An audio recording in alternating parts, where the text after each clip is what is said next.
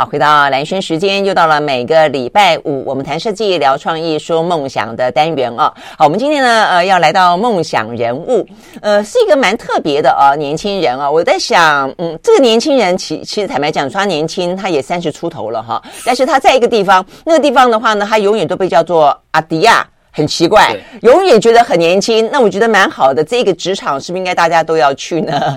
永远大家都觉得你比他更年轻，但是它是一个非常非常辛苦的职场，非常非常特别的职场。尤其针对一个研究所念社会学的一个年轻人来说，他为什么会要决定去当鱼贩呢？那这个鱼贩的人生又是一个什么样的情况？怎么样子挑鱼选鱼？怎么样子谈恋爱挑老婆？怎么样子呢？看人，怎么样跟其他的鱼贩共处？那尤其对于一个念到研究所虽然是肄业，但是他在这样的一个环境当中、生态当中，他怎么看待他自己的事业，看待他的人生？那最近这个鱼贩呢出了一本书，这本书叫做《伪鱼贩指南》啊，伪鱼贩假装鱼贩的意思了啊，蛮有意思的啊。这个台湾最近出现了，这些年出现蛮多的职人作家啊，我们也访问过做工的人林立青，我们也访问过呢，在这个殡葬场的大师兄。所以我们今天呢要访问这位鱼贩，他是林凯伦阿伦。Hello， 阿伦早安。蓝学姐早，听众朋友大家早。对，我后来发现你这个造型，难怪人家都会叫你阿迪亚，你就看起来真的很年轻呢。没有啊，那在鱼市的时候会再邋遢一点。再邋遢一点。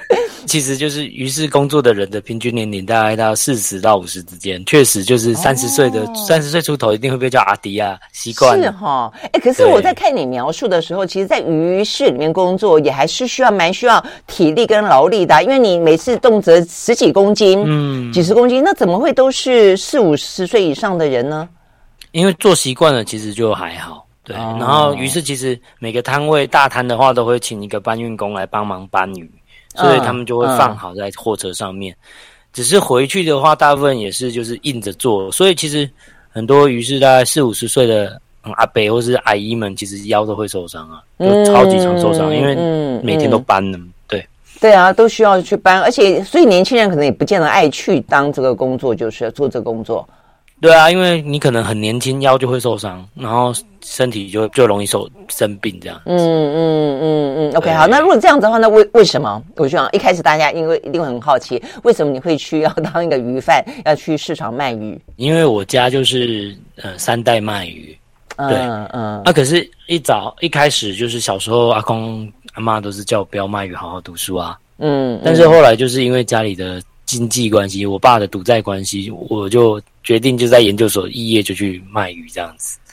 对，要帮家里。那你那个时候会觉得很埋怨吗？因为我觉得如果真的要帮家里，因为阿伦在这本书里面他有讲到他爸爸的状况啊，可能迁赌什么之类的。但是其实别的工作或许也可以帮忙偿还债务啊，如果要的话。那为什么会选择回去卖鱼？我觉得这个是很理性的去选择，我一个月卖鱼可以赚多少，跟我外面如果我直接社会学肄业，然后我能就业我能赚多少这件问题。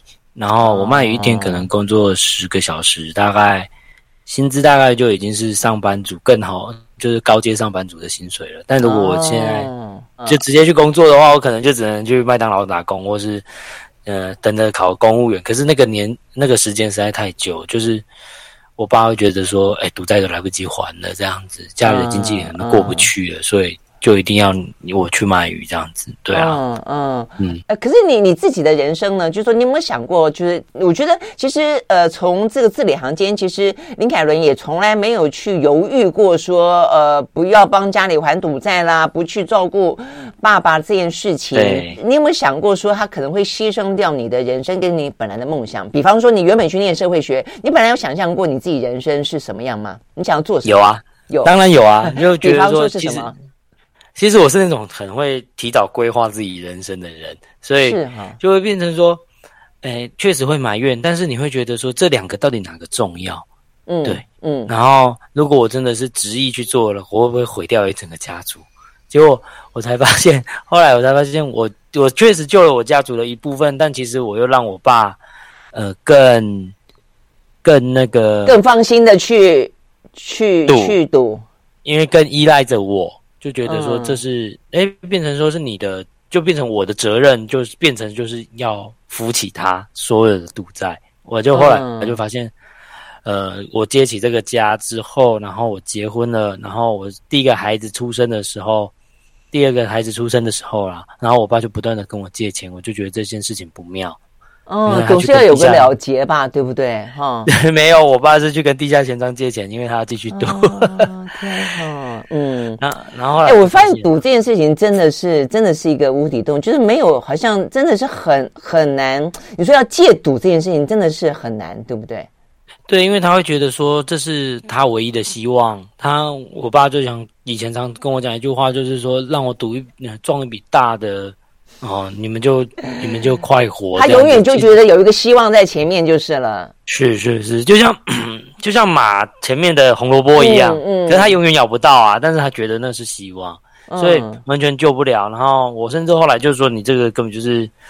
必须要去看精神科了，但是他也觉得自己完全没有病识感，我觉得这件事情就觉得蛮麻烦的。然后反正后来就是我爸就是借了超级大一笔吧，就1000多万吧。天哪，他会需要他的赌债到这么的高啊？对，就是他到处借来借去，然后我觉得这个都不打紧，借多寡那个还得起，我都觉得还好。但是问题是我去发现他贷款或是跟地下钱庄借的时机，他都是在那种像我第一大女儿出生的时候，我就发现他接下来就去借一笔300-400万的，然后非常多的钱这样子。我就觉得后来我就发现说他就是咬定着。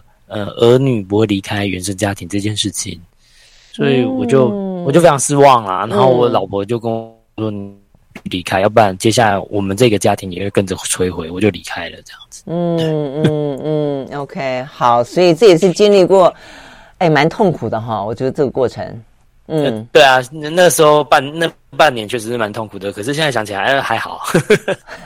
所以哈，你个性还蛮乐观的。因为这样子，所以你觉得为了偿还赌债，为了你这个原生家庭，你没有别的选择，你必须要去做一件很快可以看到效果，帮你爸爸还赌债的事情。那如果说你因为这样子，后来你决定了，觉得这样的帮他反而是恶性循环，你离开了，对，那你没有想过说就不要卖鱼了吗？我有想过不要卖鱼，我就是当下要离开的时候，我重新再来的时候，我就跟我太太讲说，我不想再卖鱼了。我觉得那个有可能就是会造成我心理阴影这样子。然后我就说，那我去当夜班保全啊，因为必须要找到一个快速能让家庭回到经济的正轨上做。所以我就说，要不然去做工，要不然去当夜班保全，或是兼很多工这样子。然后那时候就有一个主厨是台中原餐厅的主厨，以前英雄餐厅的主厨，就叫我去帮他就是接鱼这样子，就是帮他拿鱼给他，然后介绍很多餐厅。对，有一个稳定的订单就是了。对，虽然一开始大概一个月只有赚1-2万块，但是后来我就是很认真在做啦，我认真在自己打电话找客户这样子。后来就是一个月就开始会有储蓄了，然后做了2-3年吧。可是那个一天的工作大概15-16个小时，非常的累这样。15-16个小时？对啊，差不多啊，15到16。然后其实还有更细节的，就是15-16个是完全劳动时间，接下来是休息，然后还要因为餐厅休息大概是8-9点，8-9点10点啊，大概我在家里睡1个小时之后，9点10点又起来交货，所以其实工作时间大概18到20左右，我猜啊。大概过了2年，对。那然后呢？所以你先是在鱼市场卖鱼，是直接就是像在我们去市场里面碰到那种，就是在市场卖鱼，后来变成说去接餐厅订单。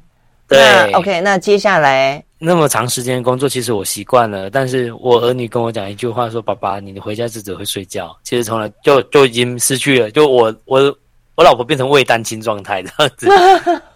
但是他没有埋怨嘛，但是我会觉得儿女埋怨就是一个要跟你讲人生必须改变的一个契机。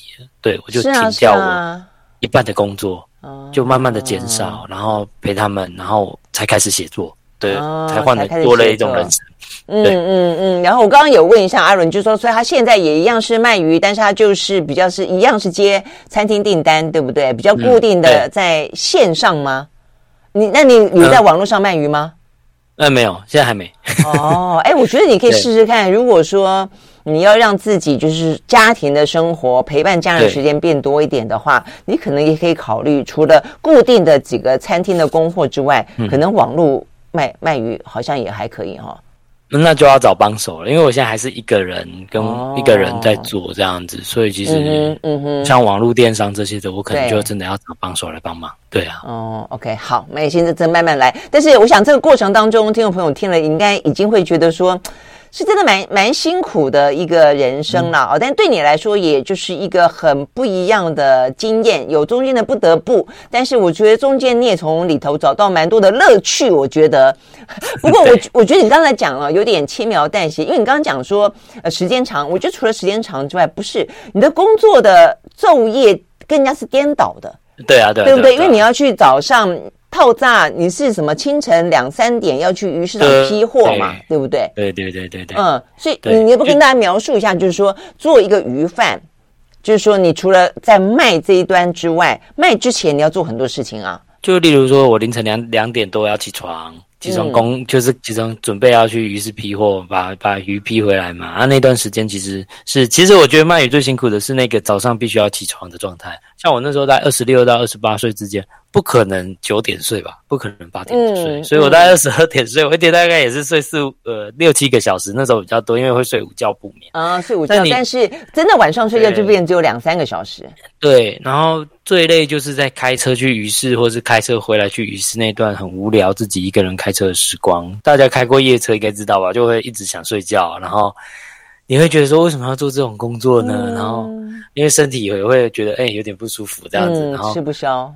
对啊，但其实久了习惯了之后，也就这样子做过来了。虽然听起来好像很辛苦，确实啊，因为一大早就要搬东西，搬非常重的东西，每天都是一样的。然后你可能就是生活就变成工作睡觉，工作睡觉，没有在有一个很完整的娱乐时间。然后一年大概就是放52天，就是礼拜一才放假这样子。其实休闲时间也是少，让自己真正放松的时间其实真的蛮少的。那所以你跟你同年纪的人，尤其你的假设同学朋友，那一般年轻人不都在晚上的时候出去玩乐，然后或者休假的时候周末假日然后约了干嘛，那你就完全就搞自闭就是了。对啊，其实从国中开始，我就算是不要讲批货了，从国中开始其实我就没有什么人际关系的，那个假日的人际关系，去在学校的人际关系还不错啊，但是假日同学可能早上约出去玩我也不行，下午要约出去玩我也不行，因为我6日是要在家里工作的。所以你从国中开始就要帮忙工作？对啊，国中假日就是工作。对，所以对我来讲就是我记得我唯一有休息过大概就是大考前这样子，基本学历测验前大概就是放个2个礼拜，然后我爸让我去读书这样子。但是基本上大部分就是假日鱼贩啊，但是就会变成说你反正书会读得比较好的原因是因为假日突然觉得假日是工作，但是读书就像放假，然后你可以在读书里面反正比较轻松，找到更多乐趣。对对对，然后劳力上面来说也是比较轻松。对啊，当然去读书当然是轻松多了好，所以呢能够读书是一件幸福的事情，从这个阿伦的故事里面告诉我们，所以呢有书可以读还不多读一点吗？啊，事实上对于阿伦来说有些时候人生的路是很难自己选择的啦，坦白说有些时候，但是尽可能的在一个未必完完全全操之在己的环境当中，找出自己能够去努力的琢磨的空间，我觉得这是阿伦在他这本书里面以及到目前为止30出头岁他试图走出来的一个新的自我新的人生，我觉得很不简单。我们休息再回来继续聊。 I like 103 I like radio。 好，回到蓝轩时间，继续和线上我们也来进行视讯的录影，所以呢在这个 YouTube 上面呢，这个听众朋友观众朋友也可以看到我们这个相关的视频，因为我觉得还蛮值得跟大家推荐这一位呢林凯伦的。对他来说一般人的职业不会选择去卖鱼，但是呢他因为家传的关系一代这个家族3代都在卖鱼，所以也就因此他就走上了这条卖鱼郎的路。那一度他的阿公他的爸爸都说你不要卖鱼，你好好去念书。但是因为父亲赌债的关系，到最终他也不得不这个挑起这个家庭的重担，接下了这个原本不愿意接的棒子啊。但是一路走到现在啊，当然我们待会会再继续聊，就是自己走出自己的人生，它可能不只是人生梦想的问题，实质的经济上的问题，它可能也有跟原生家庭之间的关系的问题。我想是人的一辈子其实都会是跟这个关系之间有很多待解的，或者说必须要去好好经营的部分啦但是回到你自己的人生，在那么长，你刚刚讲说你从国中开始就要帮忙卖鱼嘛，对不对？对。那但是到真正研究所肄业，决定要全职的卖鱼，大概是十二三年，是不是？差不多12、13年。那整个有在参与卖鱼就也已经20几年了啦，哈。对啊 OK 好，所以我们刚刚聊到说呢，对于阿伦来说，其实他的整个的人际关系，就是青少年、大学、研究所，基本上你就跟别人不太一样。你在书里面你有讲到你的恋爱过程，哎，我觉得蛮有意思的哈，就是就一个鱼贩来说，他的恋爱，因为卖鱼就会臭臭的嘛哈。你在书里面也经常讲到，人臭臭的，衣服臭臭的，车子臭臭的。那一般要恋爱追女生，女生不会喜欢一个男朋友臭臭的。哎，但是我发现你在描述起来，你怎么好像突然之间卖鱼，好像你可以成为一个把妹的好方法？我觉得你还蛮乐，是因为你太乐观只讲好的地方吗？应该是说，我知道我到底哪里可以发挥我卖鱼的长才，例如说去海参馆，对啊，去海参馆，对啊，或是说去菜市场，其实都可以讲说，因为我卖鱼，我才懂这么多啊。但基本上，卖鱼对我的恋爱过程，对，基本上是困扰吧，因为我只能假日，只能下午才能去，就是啊，约会啊，好吧，对啊，有时候出门太赶，洗澡洗不干净也会被骂，所以有鱼会被骂。OK 好，所以那过程当中，对，我觉得他也难免有一些社会价值观的判断，或者说一些会不会有这些部分？会，当然会有。像我岳父岳母还好，可是我刚开始交往的时候，我老婆就不一定会跟岳父岳母讲说他家也是卖鱼的。结果我后来就想到一个方法，我直接用贿赂的方式，就是莫名其妙在他家前面摆了好多箱鱼，这样子一个礼拜送一次。然后后来他就接受了这件事，因为有鱼可吃，吃人嘴软啊，不可能。那时候这个职业不行，对，让他有无限的鱼可以吃啊，就好了，这样子。这招厉害！所以那时候他是住在家里面。对啊。那问他爸妈，所以那时候就知道你是在卖鱼的了。对，然后就非常能接受这个行业这样子，因为我这个人就是提供比较好的鱼给人家，真的假的？人家就忘记他们以前吃的鱼。可是问题说真的哈，因为嫁一个女儿也不是一件普通简单的事情，她真的因为你这样子送鱼给她，然后都送不错的鱼给她，然后她就可以把女儿嫁给你，或者你的女朋友也就因此而爱上你，就因为吃好吃的鱼而爱上你哦。没有啦，爱上是前面的事啦。因为她是我学妹这样子，我们交往很久了。我现在36岁，我们至少交往18、19年了。这样子，所以不要听她18、19年。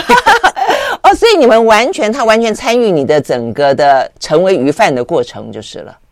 对。然后当然就是送鱼是第一步啊，第二步就是送了鱼，岳父岳母一定会找我来过来吃饭嘛。就是啊，然后就好好的讲话，有礼貌就好了。那他有没有任何先假装有礼貌对你的职业表达什么样子的看法？你会不会觉得有什么压力？我岳父岳母比较还好，他就没有说像一般大众这样子看待这个职业有任何的歧视，他就是很好的，就是说你好好做。对，就算是我家里突然发生那么大的事情，第一时间就是我发现我爸地下钱庄那件事情，我就第一时间我就会怕说有讨债集团或是什么的，我就搬离家里。但是那个时间我完全不知道要去哪里，我想说要临时要去找到地方租，其实也蛮困难的，因为那时候带个2个小孩，然后一个才刚出生而已。我岳父岳母就说那你就来住我们家，然后月子我也帮你做这样子，然后我们就那时候还有小姨子住在他们家里。所以哇，一家突然之间人口变很多。对，20坪变7个人住这样子，但是岳父岳母也是帮我这样子撑过来这段时间。虽然他们收入其实没有说，可以养起那么多人，但是他们就是尽力的帮我们撑过来，我就超级感谢他们的。对啊，真的，就像再生父母。对啊，真的是很温暖。所以有人说，有了女婿像多了一个儿子，对你来说像了多了爸妈。对啊，所以我现在对他们也像儿子一样不敬敬啊。但是鱼还是要送了哈。我请问一下哈，你说你都送很好的鱼，什么叫做很好的鱼？你到底送了什么鱼贿赂他们？像是什么红喉啊？红喉很好吃，我也是很喜欢红喉，很贵。然后什么马斗鱼啊、恰杂啊，反正就是那天有什么好东西，我就会送过去。一个礼拜就是要配一次这样子。然后，人家就说掌握一个人不是掌握他的胃吗？没错，我先掌握了整家的胃，我就处理起来了。不错不错不错，这阿伦是一个很乐观，而且善于运用自己的优势，对不对哈？你的优势就是卖鱼，挑好的鱼，然后去海参馆讲得出这只是什么，那只是什么，对不对？那我刚刚开玩笑讲说，其实当个鱼贩啊，其实他真的有很多他专业的地方，跟他可以去看到更多一般的行业不见得看得到的一些人生故事、人情世故啊。那中间有一个非常好玩的是，你光是教你的女朋友怎么样子挑鱼，就有点像人家在看手啊，别人恋爱说啊，我帮你看一下手相，就趁机摸摸你的小手，对不对？我发现你也用这一招，选鱼怎么选？跟女朋友的手有关，有啊。那当初只是想偷摸人家的手而已，结果没想到，摸出学问了这样子。来教大家一下，对对对，先把大拇指按个站出来，好不好？好，有大拇指，然后出力，用力用到最大，压看看，有点弹性，有点硬，对不对？这通常就是鱼大概冰在2天左右的硬度。冰2天，然后我们就先记住这个就好了，其他细节不用，我们就手张开，摸这里 ，OK， 另外一边有没有觉得软不行了？这大概就是鱼鲜度很差的状态，就不要去选了。哦，对，其实最简单的选法是像是书一样，鱼必须要硬的，像一本书，对，像书硬的，但是书。如果我们拿这边拿另外一边，它是软的就不要了，选硬的。就是可是问题是，那鱼只要有个厚度，一般来说都会硬啊，不会吗？不会，它是鲜度的关系啊，真的啊，了解。所以你要挑鱼，就把一只鱼给举起来，那拉它的尾巴嘛，再拉它的头。从头，从尾巴的话就会被发现是外行的啊，记得从头。OK， 好，抓住头。然后如果它是硬挺挺的。就是新鲜的鱼，你就可以安心的选，因为那叫僵直期，僵直期通常就是新鲜的保证这样子。僵直期，大概就是离鱼往生大概1到3天左右这样子。所以等于是1-2天之内都算是新鲜的鱼就是了。对，不，因为台湾太难拿到就是活体上来的海鱼，然后就刚死这样子，非常的难。所以基本上大家不都说什么是很捞啊，不是都说是很新鲜的吗？对啊，虽然说是很老啊，有些放很久也说自己是很老啊，所以我们必须要选鱼的诀窍这样子。OK， 好，那我们要休息了再回来。但是这部分因为听众朋友可能比较没有看到我们的画面我要再说一次，把妹的选鱼法就是把你的大拇指伸出来，然后呢就摸你大拇指底下的那一块肉。那个叫什么丘啊？我记得有个名字，肉丘啊，肉丘。OK， 大拇指肉丘啊，大拇指肉丘。OK， 好，所以呢，是大拇指伸出来底下，那个时候是真的比较Q 弹有力，对，那就是新鲜的鱼。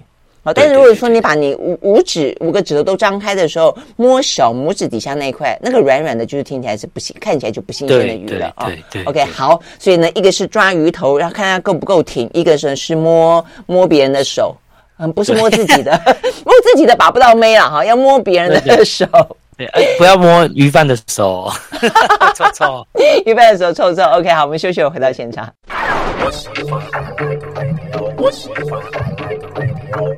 好，回到蓝轩时间，在我们今天的话呢，梦想人物访问到的是在台中的鱼贩嘛，所以阿伦，你现在是在台中鱼市，对不对？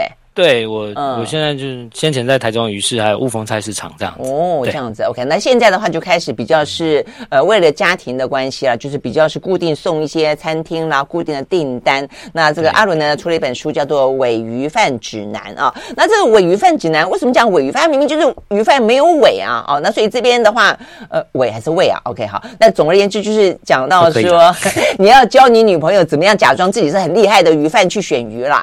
哦，所以呢，它是以那篇文章作为你书的书名嘛，哈。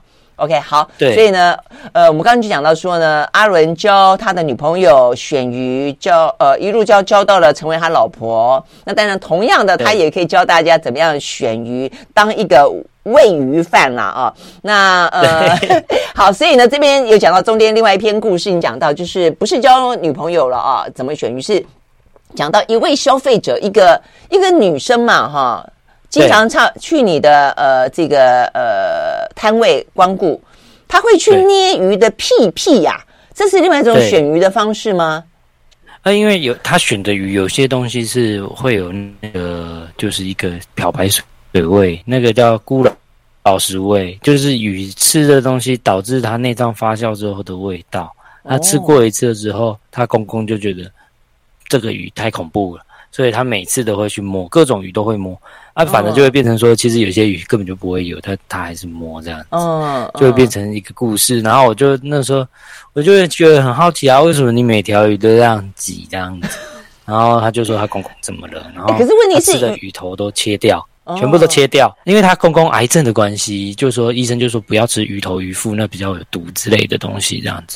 所以我就会觉得，这是个故事啊，然后我就慢慢的理解，然后我就说鱼头鱼腹你可以吃嘛，为什么不能吃？我帮你处理好，你可以吃煮汤啊。他说他吃素，那吃素是为什么？为了帮公公的病还愿这样子。他觉得对啊，所以也是一个很有心的媳妇儿啦，然后也可以说是也很辛苦的一个媳妇儿，对不对？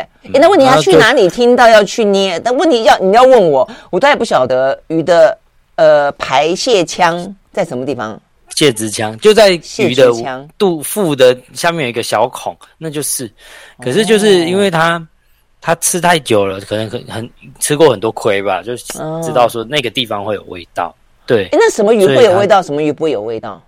像是金线鱼啊，马头鱼，金线马头，然后澎湖的像是莺歌鱼也会有，然后南部的三角鱼、花生、鲫鱼都会有。对，这样子。那问题是怎么样？捏一捏之后，如果排泄出什么东西来，就不要买，是这个意思吗？它就是你去抹一下它那个泄殖腔的液体，它就会有一个漂白水味，或者就自己一个臭臭的味道，你会闻起来非常明确。那个通常有那个味道，连鱼的肉啊都会有那个味道。那它会有那个味道，是代表说它不新鲜才会有吧？不会说是这种鱼本来就有吧？那个是看运气的哦，其实是那些鱼有可能本来就有，像是马头鱼，有时候就是会吃到啊，怎么新鲜都没办法，就是你必须要去摸那个东西，去确认这批新鲜的鱼里面哪一只不是。这样子啊。可是如果鱼就有那种味道的话，那这种鱼还会好卖吗？基本上就是用挑的啊，大家就是一条一条挑，连鱼贩本身都是必须要在，假设我今天要选择一件金线鱼的话，我一定会拿出几只挤，看看那个蟹子腔的味道。所以你们也会去挤？对，因为它同一批可能只有一两只，或是你挤一只确定没有之后，它大概那一批就会没有，因为它同个海域的话。了解。对，了解。好，那问题是鱼贩知道为什么去挤它，而且哪种鱼需要挤，哪种鱼不需要挤。如果说消费者去鱼市场为了表现自己是一个尾鱼贩，那就一直挤。不行。我觉得你们会不会很讨厌这种人？会被骂。因为如果挤那里啊，其实很容易不小心，如果是外行的话，会把内脏挤破。内脏一挤破，那个鱼内脏会发酵。它的鱼腹什么的都会丑掉，一丑掉鲜度就很快。我可能一只鱼可以冰个3-4天没问题，像是当天一样。但是如果你把内脏不然挤破，我可能隔天就要卖掉，会变成自己吃，那都很明显的。对啊，OK， 好。所以如果要你们建议消费者怎么样选鱼，除了我们刚刚讲的那几招，其实是比较好的，对不对？就是是不是僵直性的啦，是不是肉质是不是软硬度？对对对对，就不要去捏那个蟹汁腔，就不需要了。对，或是不要硬的去捏，或是翻起鳃盖来一直看这样子。基本上就是跟大家选鱼的方式，就是大众媒体讲的选鱼方式不太一样。例如说，大众媒体一定会叫我们去看鳃盖、眼睛跟身体，是。但是其实最简单就是看有没有僵直。啊，如果你买很多次，大概4次5次，你都觉得这摊鱼可以，你就跟老板建立起信任关系，这样子买，然后再教大家一个小技巧好了。我们鱼摊通常我们可以摸到的鱼，就是客人可以摸到的鱼，都是很靠近我们身体的嘛。有一些鱼永远都摸不到，因为那是靠近老板的。通常靠近老板的鱼通常比较好。靠近老板的鱼比较好，因为他不让你摸啊。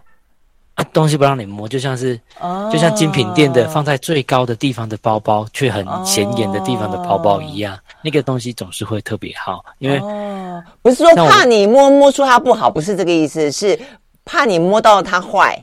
对，所以就会想把它顾好。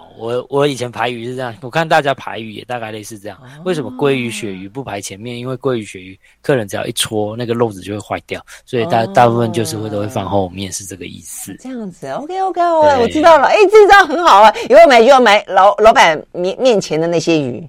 对，如果你发现那个老板非常觉得这个鱼非常的稀有或者什么的，那个你多买几次，反而会跟他快速的建立起信任关系，因为他会觉得说。你很懂他，你很懂他选鱼的眼光。是齁，买东西要这样子齁，就是你要跟鱼贩、鱼老板建立关系就是了。可是你刚刚讲到这个齁，但我们刚刚也讲到说，鱼老板每次都讲说啊，我这很老矮啊，就是你里面有讲到一个东港仔。东港仔，他每次都说他的鱼是东港来的，问题是你发现他的鱼还有从海外来的，是吧？对啊，那这样子。怎么样去建立这个吗？其实我觉得那就是要多看的，那反而就是要常逛菜市场就会知道。然后东港仔我觉得有趣的地方是他非常了解我这个地区这些居民喜欢吃什么，而不是说他是骗人的，他是知道你们要什么，然后了解顾客心理。对啊，怎么说？他是怎么样了解顾客？他是卖什么？他就通常东港仔要卖一些东港鱼嘛，他确实也东港来的啊，但是他就知道说这个地方，我那时候做的黄昏市场是非常都市区的，都市区的人都不喜欢吃有刺的鱼，所以他都选鲑鱼、鳕鱼，然后一些大型的龙胆、石斑这些的东西在切，因为这样子非常的好处理，然后小孩子也不会吃到刺。所以我就觉得哇，这个太懂顾客心理了，然后他卖的方法又很酷，他就是一个小摊子，然后就摆4条大鱼，就这样子一直分切，他从来就没有说一些小鱼会有刺的鱼，就很豪迈就是了。他都骗人说他自己是东港来的鱼，对。然后我就觉得哇，这个这样的做法我不行，这样子，我觉得太豪迈了，我真的做不来这样。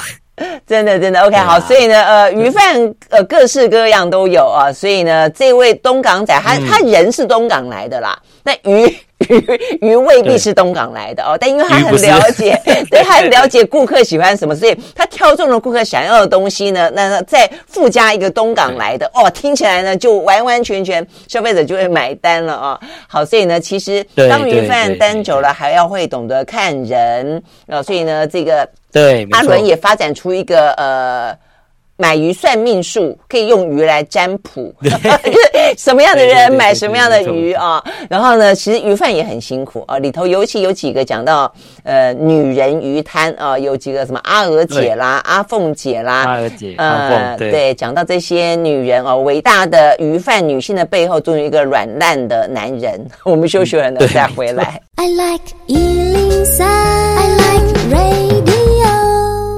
好，回到蓝轩时间，继续和线上还有我们视讯呢邀请到的林凯伦阿伦来聊他当鱼贩的故事啊，这个鱼贩的人生，鱼贩可以看到很多啊，看到消费者，看到消费者背后的原生家庭，看到消费者对他家人的爱心，也可以看到很多的鱼贩啊。在这个鱼贩里面呢，阿伦写了很多的故事啊，当中的话讲到，因为你刚刚讲到就是有点体力活嘛啊，甚至很多人的腰哦都因此而有职业病。但是里面的话就有一群女人，在雇一个摊贩一个摊子哦，看起来呢卖得下下叫哦，生意都非常好。哎，我觉得这很不简单，而且为什么你会觉得他们背后都是软烂的男人呢？因为我在市场实在待久了，23年的鱼贩生涯，就等于23年的市场生涯。然后我们都可以看到很多猪摊前面啊，或是菜摊前面，都是一个很豪迈的女人站在那里。但是你会发现，后面的男人在干嘛呢？要么赌博，要么喝酒，要么就是真的就是不做事这样子。而且每个女人好像都有一个软烂的男人。然后到了我当鱼市去做鱼市之后，我就发现，鱼市有这样的角色。然后我一发现就是。这个角色又更不简单了，他建立起了一个社区的不幸女性互助网这样子，就会从卖鱼，他会发现说，其实我都觉得卖鱼每个人都是一个占卜师，或是对于非常会看面相的人，甚至市场每个摊贩都是，因为我们每天可能起床就是看人收钱，看人收钱这样子。对，所以我觉得阿娥姐有趣的地方就是说，她在。发现自己老公有问题的时候，她会隐忍不说，因为她必须要继续过下去这样子。然后，但是她遇到一些姐妹有问题的时候，她会伸出援手。对，可是这样子的故事其实好像很离奇啊，或是说非常难看到这样的故事。其实我可以建议大家就是去，虽然台湾老社会的时候，像我阿公也是这样子，很常这样子帮助别人。但是我觉得现在可以。最快速看到的就是我们家附近的越南料理店啊，就会发现啊，好多同乡都在那里工作，没错。然后市场有些女人的都是女人的摊位，是都是男人的摊位，也都是这样子。对啊，所以我就觉得、这个、就是其实他们自己有一个互助的圈子，对不对？彼此之间默默的相互帮助、相互扶持。对，然后那个互助的圈子更也不会去讨论说，到底你之前的出身怎样啊，或是故事是怎样？他觉得就是我们都是一群很有故事的人，所以聚在那里。对，我就觉得很有趣。对，我觉得你刚刚讲是没错，就是他们也因为他们自己有经历过很多。所以他们也不会去问别人，因为那可能是别人的伤，别人可能不愿意去触碰，对不对？或者他有一些什么样难言之隐，对不对？我发现我们这个声音里面呢，传出这个阿伦小朋友的声音，他们是在家是不是？他们在视讯上课啊，然后门不关，我就很想骂人，但是我现在不能离开广播骂人。好，但是这是阿伦最后呢选择了他的鱼贩人生，因为为了要跟小朋友在家的时间更多一点啊，那所以呢他自己啊这个不再去市场摆摊了啦啊，但是呢也因此呢要忍受呢这个小朋友的干扰，也不错啦，没错，对啊，小朋友可以干扰你的时间也不多了，对不对？那真的，我当初就是想说。我决定说要帮家陪孩子的时候，我老婆就问我一句话，就是说，那你都没有赚钱怎么办？这样子钱不够用怎么办？我就说没关系，我们先撑到45岁就可以。为什么45岁呢？因为45岁小孩子就国中了，国中女就不会理爸爸啊，那时候我就可以开心的工作啦，疯狂工作这样子。对啊，所以我就觉得，可是孩子的话，现在的教养费不是蛮贵的吗？我觉得教养费是跟自己的陪伴时间有相关的，像是我陪伴时间越长，教养费就越低一点点这样子。哦，你是这样子想，基本上我就可以少一点说要出去外面补习啊，或是必须要工作去让他补习这个状态，我是反过来想的。对啊。OK， 你这样想也还蛮正面的。好，所以最后要跟大家分享一个讯息。刚才呢，在广告的时候跟阿伦聊天，阿伦的老婆决定要去当鱼贩，我觉得这是一个蛮特别的发展的。为什么？他决定要去看一个观察人，然后成为一个另外一个阿娥姐嘛。可是他背后没有软烂的阿伦，可恶啊！不是。